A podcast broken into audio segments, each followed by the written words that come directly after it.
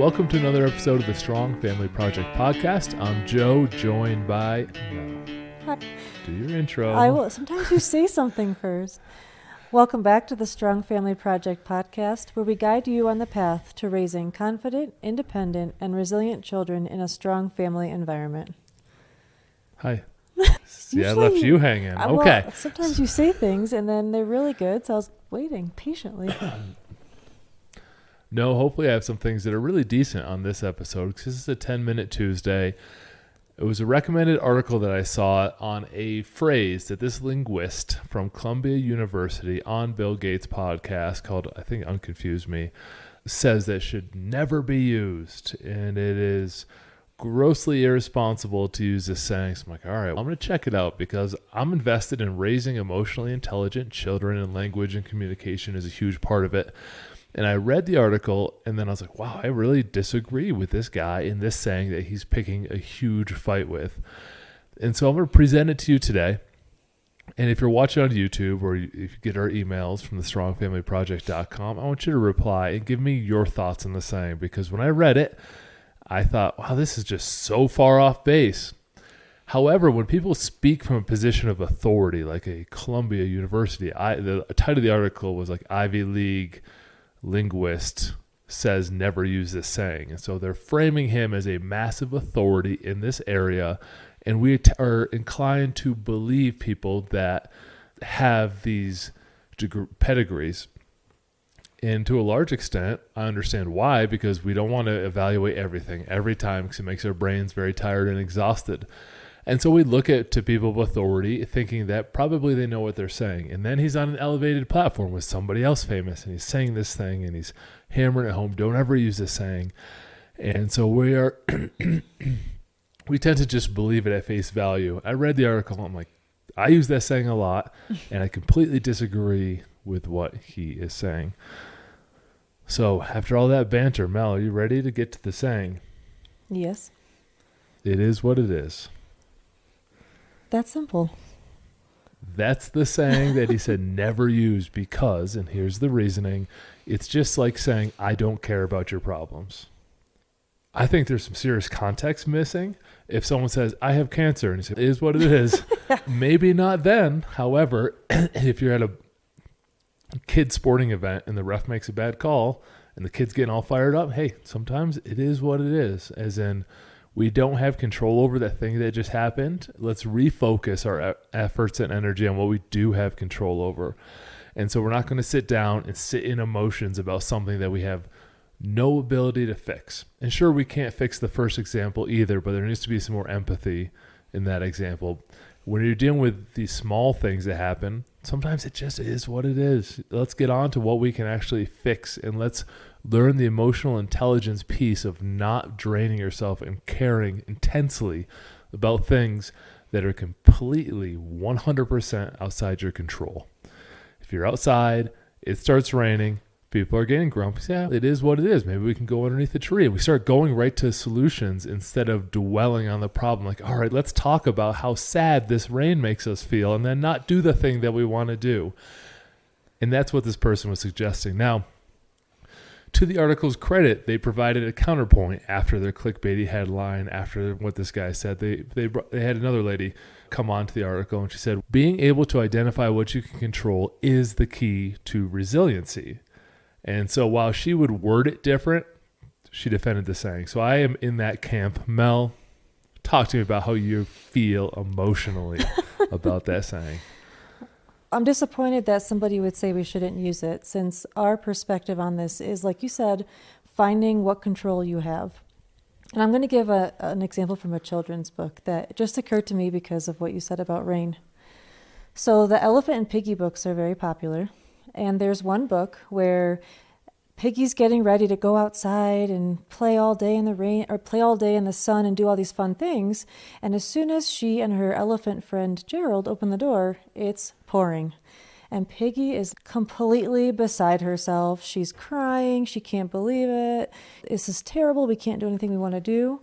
And then you come to the point in the story where they look outside and there's two little worms and they're like, Yay, it's raining.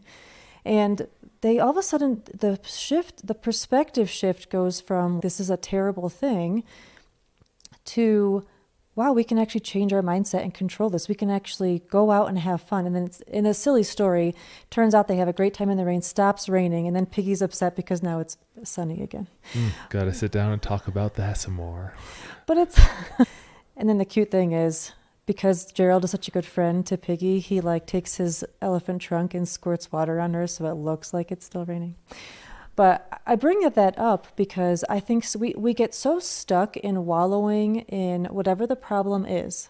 And if you say it is what it is, this article is saying, then it detracts from validating the person's feelings or the problem. And I think you can validate the feelings and problem, but move to solution mode. And it is what it is. Oftentimes, allows you to pick out what are the pieces of this problem that I can't control, like the call the ref made or it raining from it raining, to what you can do about it, to where your control is. And a lot of times that is attitude. How are you going to address the whole thing in the soccer field? Are you going to just be grumpy? Are you going to say, let's move on to the next part of the game and see what we can do now?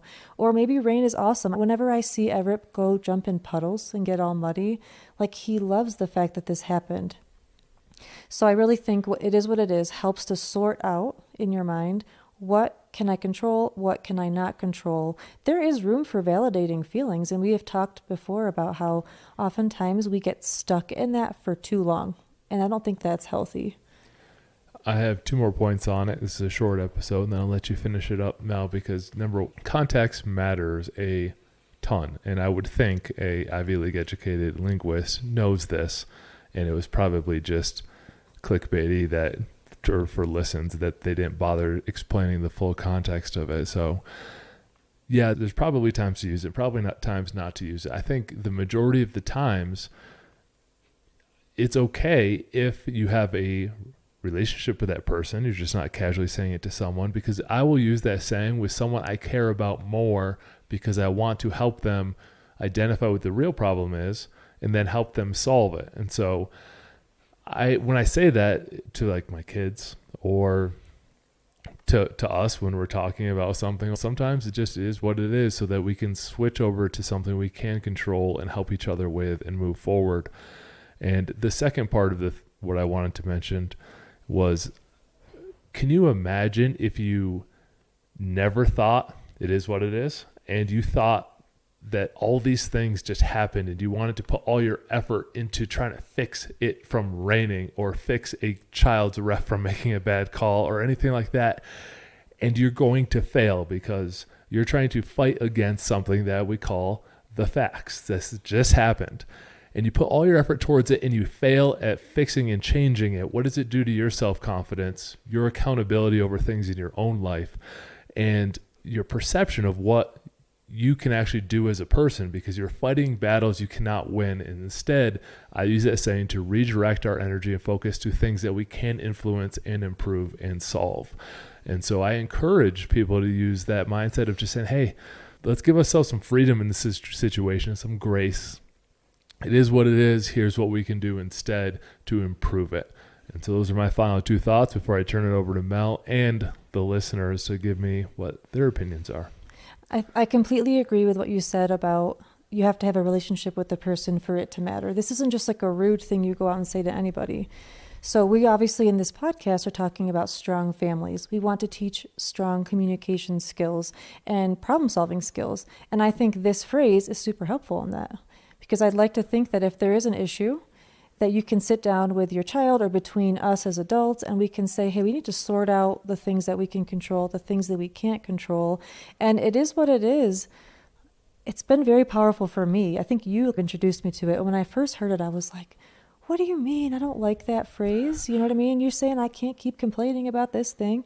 But at some point, you're not going to make progress if you just get, are just stuck in complaining. Just because we don't like something doesn't mean it's not true. And I think that's powerful to teach. Just because we don't like the rain doesn't mean the clouds are going to spread and the sun will come out for you. And I think that's an important piece of emotional resilience and overall gratitude to be thankful for the situations that we do have and find the best in it, like in your pig and elephant story there, Mel. I've, re- I've read that book to, to Everett, and he does enjoy that one specific story a lot. So I'm looking for your feedback either in the comments or reply to the email. When you use or when you hear the phrase, it is what it is, does it tend to be, because context matters, but overall, does it tend to be moving things forward or are you using it to like cut someone off because you don't care about them? Let me know in the comments. Visit us at strongfamilyproject.com. We have some more freebies for you over there. And uh, we'll be back with a full episode on Thursday. Talk to you soon.